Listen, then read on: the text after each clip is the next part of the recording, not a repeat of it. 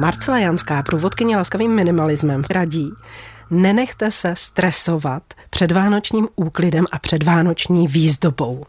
Možná si to neuvědomujeme, ale všechna ta výzdoba, ty balíčky, plakáty, koncerty, nazdobené stromečky, věnce, všechny ty hvězdičky a to, to není něco, co by někdo připravil přes noc. Opravdu ty velké společnosti na tom pracují minimálně od léta, spíš od jara. A je docela, alespoň pro mě, úlevné to vědět, protože to je opravdu práce pro ně na několik měsíců. Oni to potom na nás v úzovkách valí v tom adventním čase, protože to tematicky do toho období spadá. Ale to vůbec není něco, co by byl jeden člověk vlastně schopen udělat za tak krátkou dobu, ve které se nám to jako prezentuje. Tak a teď si možná někteří naši posluchači řeknou, prošvihli jsme to. No, já si taky nemyslím, že bychom měli vánoční výzdobu vyndavat někdy v červenci nebo v srpnu. To si můžeme akorát popsat tu krabici, kde ji máme, aby jsme ji potom před adventem našli. Ale to, že jsme prošvihli, my jsme vůbec nic neprošvihli. My jenom potřebujeme vystoupit z toho, že tam opravdu jako není něco, co bychom potřebovali se k něčemu přiblížit, abychom to měli jako oni, abychom už 1. prosince měli nazdobený ten stromeček. My si to můžeme udělat po svém a opravdu v rámci minimalismu i malá větvička s jednou ozdobou a s klidem, kdy si budeme mít čas sednout k tomu stolu, postačuje k tomu, abychom si uvědomili, že je tenhle čas v roce, kdy je ta dlouhá temná noc a možná potom nějaká hvězda naděje, kdy se přehoupáváme zase do toho období, kdy postupně bude víc a víc světla. Ale my to nepotřebujeme opravdu jako dělat, abychom měli pocit, že když všechno toto neuděláme, že se to nestane. Prostě méně je někdy více a platí to nejenom v rámci minimalismu. Určitě a opravdu to, že všude kolem je taková výzdoba, můžeme brát jako to, že někdo už to vyzdobil za nás, to město, tak my se tam můžeme jít podívat nebo do toho parku a neznamená to, že i my si musíme takhle grandiozní výzdobu dělat i u nás doma. Opravdu není potřeba zdobit úplně každou místnost, každý parapet, každou poličku. Stačí nám jedno zákoutí a a myslím, že to připomenutí tam bude vidět. A jak vy jste si tedy zorganizovala takový ten předvánoční úklid a přípravu na advent? U mě, protože mám děti, tak listopad je především ve znamení příprav, co půjde do adventního kalendáře, takže to je u mě listopad a já opravdu mám ty přípravy adventní nebo řekněme toho vánočního zdobení tak zredukované, že Vlastně ještě nevím, jestli se mi bude chtít dělat věnec na dveře nebo ne, ale určitě nějakou větvičku někam dám eh, do vázy nebo do květináče nebo zavěsím. Stromeček ten udělají děti, kde máme ozdoby víme, to vyndáme rychle a se zbytkem se už tak nějak podle chuti a podle příležitosti. Vysmíčeno máte po celý rok průběžně? Řekla bych tak normálně, někdy lépe, někdy hůře, ale na tom pro mě Vánoce nestojí. Český rozhlas Plzeň, rádio vašeho kraje. Různé dekorace, převážně z přírodnin, pro sebe i radost druhých vyrábí paní Hanna Bernhardtová z Černošína na Tachovsku. Patří mezi ně také adventní věnce na stůl nebo na dveře ze skořápek vlašských ořechů. Jak se tyhle skořápkové věnce dělají, zajímalo Martinu Sihelskou.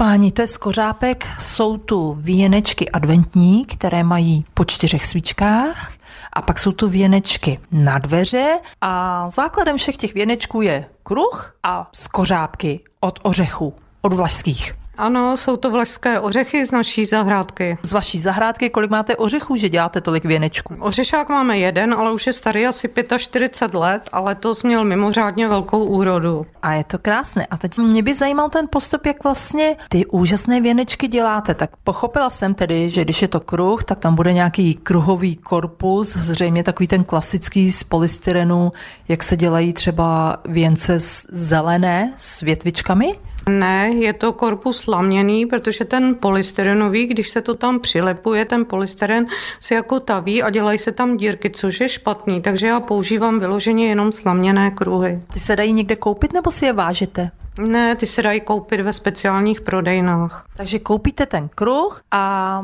na tu slamu potom to lepíte tavnou pistolí. Tavnou pistolí, ano, to lepím. Lepím jednu skořápku těsně vedle druhý. Musím to přimačkávat, chvíli počkat, aby to pěkně drželo a začínám vlastně od prostředka a pokračuju, dělám takový jako kroužky. No. Jste mě teď zaskočila. Na kroužku začínáte od prostředka a kde má kroužek prostředek? No, jako z vnitřku. Začínám vnitřku ven, bych řekla. Kde ten kroužek má vlastně nejmenší ten obvod, tak tam začínám, na tom nejmenším obvodě. Aha. Takže z vnitřku a lepím to postupně jako ven. Takže vždycky to přimáčknete na tu slámu, podržíte tak my máme tady věnečky, na které se dívám, mají v průměru, počkejte, to můžeme vlastně změřit, protože vy tady máte pravítko, ukažte, mohu? Hmm, průměr, no skoro 30 cm, 28 no, cm. je to 25 cm, ale když se ty skořádky vlastně nalepí, tak ten věneček nabide a ono se to zvětší na ten průměr 30 cm. No a tolik skořápek, kolik jich tam je, mě by to zajímalo, víte to? tak to opravdu nevím, to jsem nepočítala. A ještě jsem vám zapomněla říct, že než ty skořápky nalepím, takže je musím vydloubat, protože ty skořápky uvnitř mají takové příčky a já vemu šroubovák a musím ty skořápky jednu po druhé pěkně jako vyčistit. Jakoby vydlabat, jako vydlabat, dýně. jako vydlabat, no, aby byly takové jako lodičky a uvnitř byly čistý, nebyly tam ty příhrádky. Potom, až to máte vlastně hotové, nalepené, tak vy už tady máte další ozdoby. Do těch půlek, těch skořápek dáváte co? Co se tam dá? Ještě, když to teda udělám, tak než tam začnu lepit ty ozdobičky, tak vemu bezbarvej lak, co se prodává v nábytku a tím bezbarvým lakem ty skořápky postříkám, aby ten věneček byl trvanlivý, mohl se třeba pověsit ven a, a prostě je zakonzervovaný. Takže to stříkám bezbarvým lakem na dřevo. A pak do těch skořápek, my tady máme třeba v některých jsou různé kuličky, jsou tady pozlacené šištičky, pak jsou tu takové dřevěné ozdobky, vypadá to jako perník, ale není to perník, že? Není to perník, jsou to taky koupené ozdůbky, vypadá to, ale není to perník, ne. A z čeho to je? Je to pevná látka, taková hnědá a na tom je to vlastně namalovaný. A ty další ozdůbky jsou z čeho? Ty další ozdůbky jsou ze dřeva, potom z polystyrénu, z keramiky, nebo dokonce z březový kůry. A když chcete mít jakoby adventní věnec na stůl, tak tam ještě dáte čtyři boce na svíčky a pak tam hodně dávám, protože mám ráda přírodu a ono to oživí, když je tam něco přírodního, takže tam dávám různé šišky, oříšky, bukvice, prostě co najdu v lese a ty šišky zlatím. A ta poslední úprava, která to jakoby pořádně doladí, je potom... Mašle. Jaké dáváte nejraději? No, každý má rád něco jiného, aby se mu to hodilo do interiéru, takže dávám, co si kdo přeje. Červený, bílý, modrý, zlatý, podle toho, jaký rok je, jaká barva je trend. Je to různý. Říká Hanka Bernardová.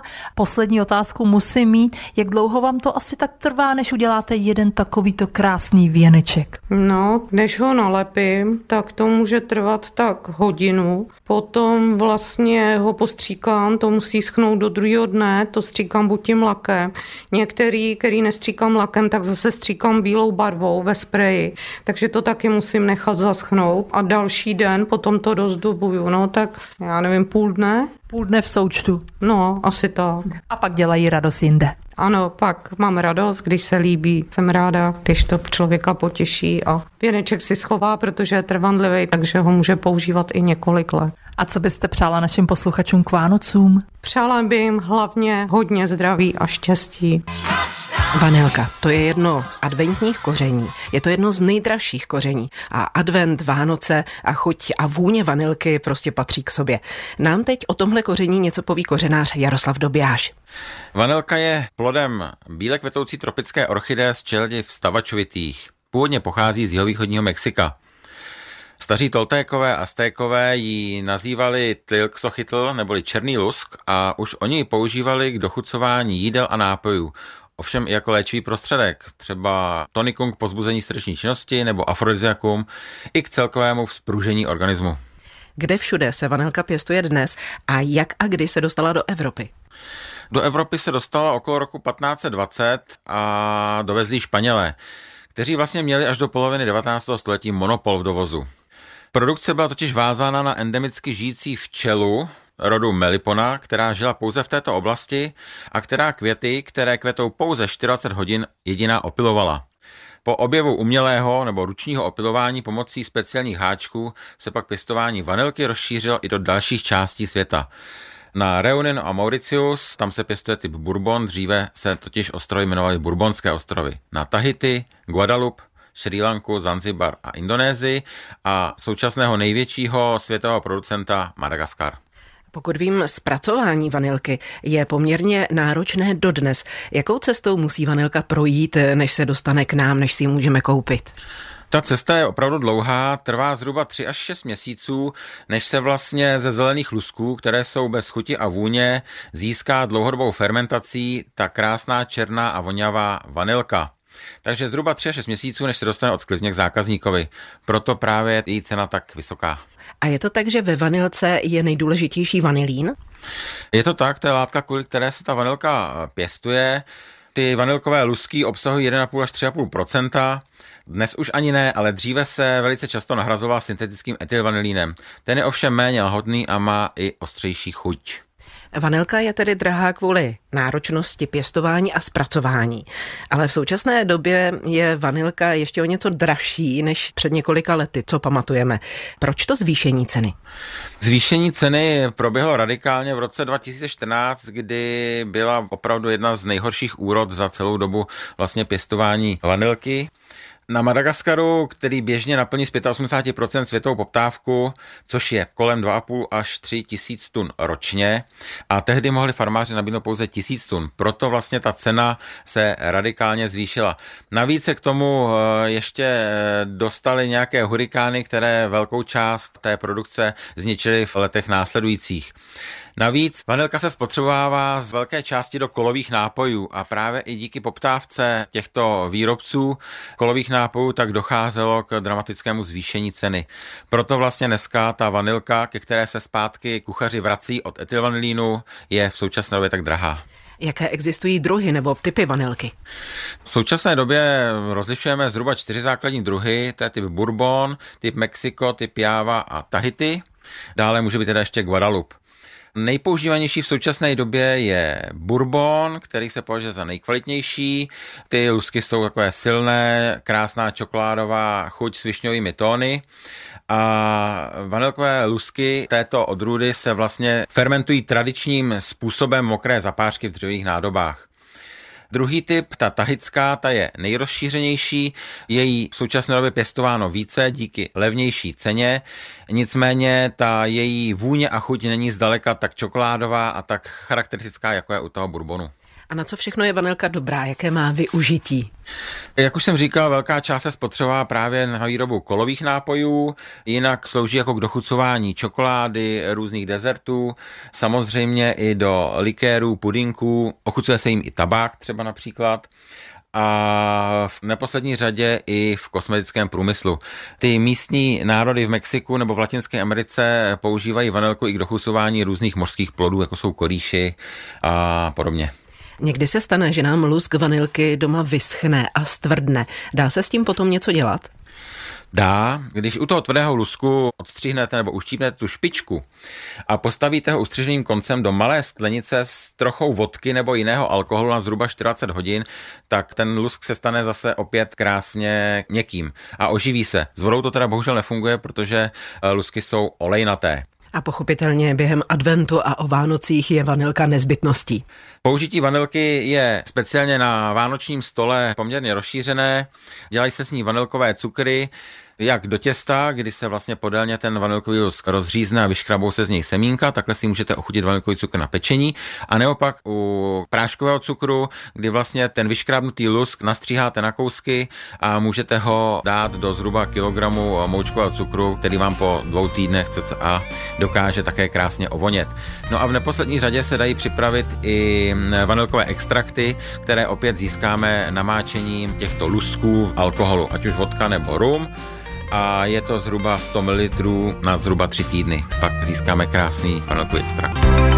Hobby magazín Vše o bylinkách. Bolševník obecný se kdysi používal jako koření při vaření piva. Dodnes platí za léčivku, kterou někteří bylinkáři poměrně s úspěchem využívají. Jaké má bolševník obecný účinky? Otázka pro bylinkářku a farmářku Štěpánku Janoutovou. Bolševník se používal jako posilující prostředek na zažívání, při nachlazení, na bolesti hlavy. Používal se jako koření například do piva nebo do různých likérů, do marmelád a olejů, octů, aby se přikořenili, aby měli zajímavější chuť. A je to taková bylinka, která se spíš používala jako mladá zelenina. A jako zelenina se používaly které části bolševníku? On má květy, které připomínají třeba květ mrkve. Prostě je to okličnatá rostlina, miříkovitá a poupata, tak se jim říká divoká brokolice, protože připomínají vlastně ty paličky brokolice, takže ty se sbíraly, než se jako rozvily, potom mladé listy a samozřejmě i řapíky. Zkoušela jste si někdy takhle pochutnat na bolševníku? Zatím ještě ne, ale já myslím, že to bude velice podobné jako třeba u bršlice. Mhm. Většina z nás zná bolševník velkolepý. To je jiný druh bolševníku. Ano, tenhle ten bolševník obecně u nás domácí, když to velkolepý vlastně utekl z nějaké botanické zahrady a je to náletová plevelná rostlina u nás, cizokrajina. Tento bolševník poznáme tak, že má pouze metr a půl, ne jako ten jeho větší bratr, který má až čtyři metry. Je to rostlina, která roste hojně na loukách a má takové jakoby nafouklé listové pochvy. Z dálky vypadá třeba jako andělika lékařská. Takže bolševník obecný a bolševník velkolepý vzhledem k té rozdílné velikosti určitě nezaměníme. My jsme mluvili o tom, že se využívají poupata, jakožto zelenina. K léčivým účelům si nazbíráme co? K léčivým účelům si nazbíráme kvetoucí nať klidně, vyloženě si můžeme dělat odvar i z těch květů, z listů, z řapíků, ale dají se zpracovávat tyto části i jako přílohy k jídlu například. Ještě jednou nám připomeňte ty účinky. Účinky jsou posilující prostředek na zažívání, používá se při nachlazení, aby jsme se lépe a rychleji vyléčili. Ovlivňuje to i bolesti hlavy, samozřejmě tím kladným směrem, že se mírní bolesti hlavy a dále se používá na podporu trávení. Hobby magazín Zveme vás. Tvůrčí dílnu pro mládež a děti od 6 let nazvanou Vánoční tajemství nabízí zítra v sobotu 2. prosince Galerie 4 v Chebu. Koná se od 13 hodin 30 minut v prostorách galerie na Františkánském náměstí. Materiál zajistí pořadatel. Na Mikulášskou tvořivou dílnu láká rodiny s dětmi Muzeum Loutek v Plzni. Uskuteční se ve středu 6. prosince od 14 do 17 hodin v dílně Muzea Loutek. Na Mikulášskou cestu okolím Chodova se můžete vydat 6. prosince s tamními turisty. Sraz je ve 12.30 na autobusovém nádraží v Chodově. V muzeu a galerii Severního Plzeňska v Mariánské týnici budete vítáni v sobotu 9. prosince ve 14 hodin na odpolední akci Advent v muzeu s tématickou výstavou Tradiční české Vánoce, jarmarkem a koncertem. Těšit se můžete na ozdoby, betlémy, zvykoslovné pečivo, koledy a dekorace našich předků. Výtvarnou dílničku chystá na středu 13. prosince Městská knihovna Karlovy Vary, pobočka Čankovská. Od 16 hodin si tam děti budou moci vyrobit neobvyklé papírové vánoční ozdoby. Rezervace předem je nutná.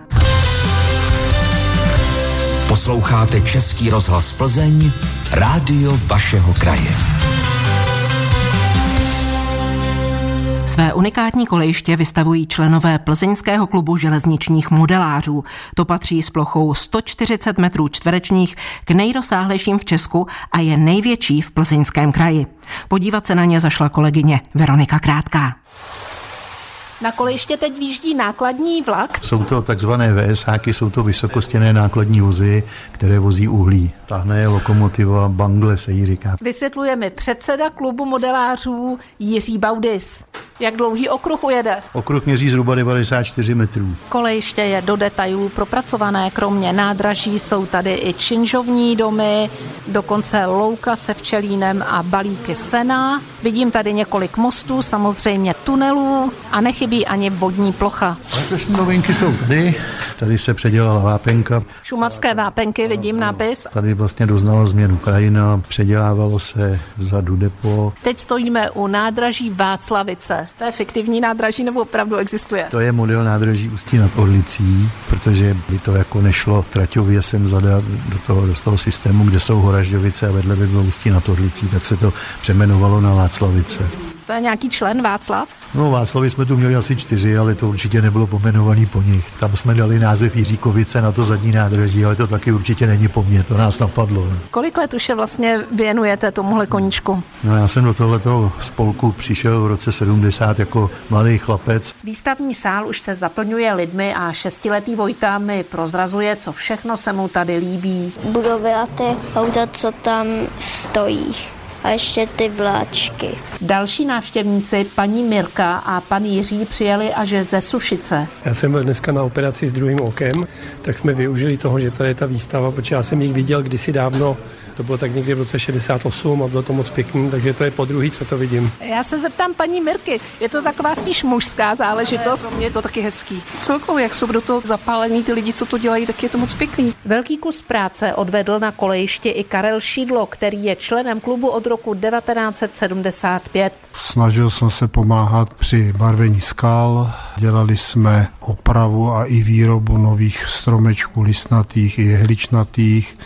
Všechny budovy na kolejišti mají reálnou předlohu, takže jsem tady některé vyráběl z papíru a takovou technologii ruční ty strážní domky, rotunda Horažďovická, potom jsem tady dělal úpravu té vápenky, kdy jsem tam dělal vlastně sila. Novou část kolejiště si prohlížím s Janem Matouškem, to je vlastně mladá krev tady v klubu. Kolik je vám let? 20. Co třeba nejvíc zajímá návštěvníky výstav? Většinou kam mizí soupravy a kde se objevují. Po případě tvorba vody. A kam mizí soupravy? Do schovaných prostor za kolejištěm, kam není běžný přístup. A jak je to s vodou? Voda neteče, ale je tam. Je vylitá z průhledných, popří dobarvených pleskyřic. Na výstavě jsou k vidění i železniční modely a videoprojekce s ukázkami ze stavby kolejiště. Modelovou železnici si můžete v zázemí Plzeňského klubu železničních modelářů v ulici Karla Steinera v Plzni Skvrňanech prohlédnout do 17. prosince. Hobby magazín Houbařské okénko. Jak nejlépe nakládat houby do sladkokyselého nálevu? S tím nám dnes poradí mykolog Zdeněk Hájek, které druhy hub se hodí k nakládání. K nakládání můžeme použít veškeré hřibovité houby, pak pokud je letní nebo podzimní ještě sezóna, tak sírvec žluto-oranžový. Můžeme nakládat rysce, ty skupiny rysce pravého, to znamená ty, co rostou pod borovicemi i pod smrky. Můžeme nakládat dokonce i muchumurku růžovku, ta je docela lahodná v octě. Z těch zimních nebo pozdě podzimních druhů můžeme nakládat s úspěchem hlivu ústřečnou a například čirůvky fialové i dvoubarvé.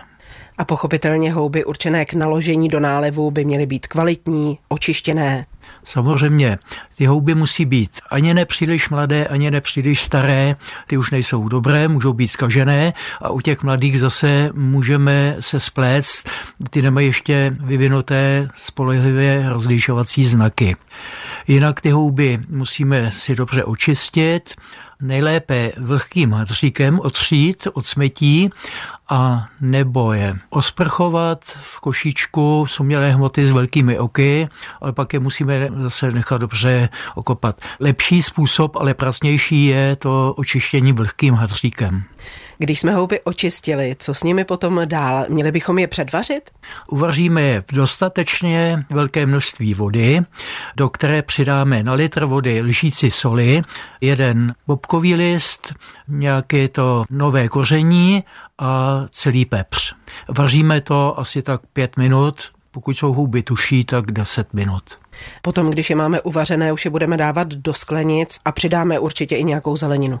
Když potom houby jsou schladlé a dáváme je do sklenic, tak prokládáme kolečky cibule, brkve, můžeme tam dávat kousek vařeného květáku, kousek celeru, kousek křenu a je vhodné přidat i ždibec pálivé papriky. Nálev si děláte vlastní? Jsou dva způsoby. Buď to použijeme nálev například na okurky, který je v prodeji, ale ten se na houby příliš nehodí. Nejlépe si udělat nálev svůj vlastní. Dáte nám recept? Na jeden litr vody použijeme čtvrt litru octa, tři čtvrtě litru vody, přidáme tam bobkový list, několik kuliček nového koření, celý pepř, pak se tam dává 5 deka cukru, nejlépe krupice, ta se totiž lepší rozpouští, 10 tabletek umělého sladidla, těch pepřů dáme asi tak 25 kuliček na ten litrový obsah, 5 kuliček nového koření, ten bobkový list, tak jsem říkal, vrchovatou čajovou lžičku hořčičného semínka, to je docela důležité, a půl lžičky koriandru. Všechno to povaříme nejméně 5 minut a necháme schladnout. Někdo dává před zavařením plné sklenice i s tím nálevem potom už na několik dní do ledničky. To má jaký důvod? Některé druhy hub ze stejného druhu nálevu chutnají jinak. Takže dáme si to do skleniček, lehce přiklopíme, dáme do ledničky, nezavařujeme to a po týdnu například to vyjmeme, ochutnáme a když se nám to zdá dobré, tak to sterilujeme a pokud je to třeba trošku mdlé, anebo naopak moc kořeněné, tak buď to přeředíme ten obsah toho nálevu, anebo ještě dochutíme nějakým tím Marcin Kurzynim.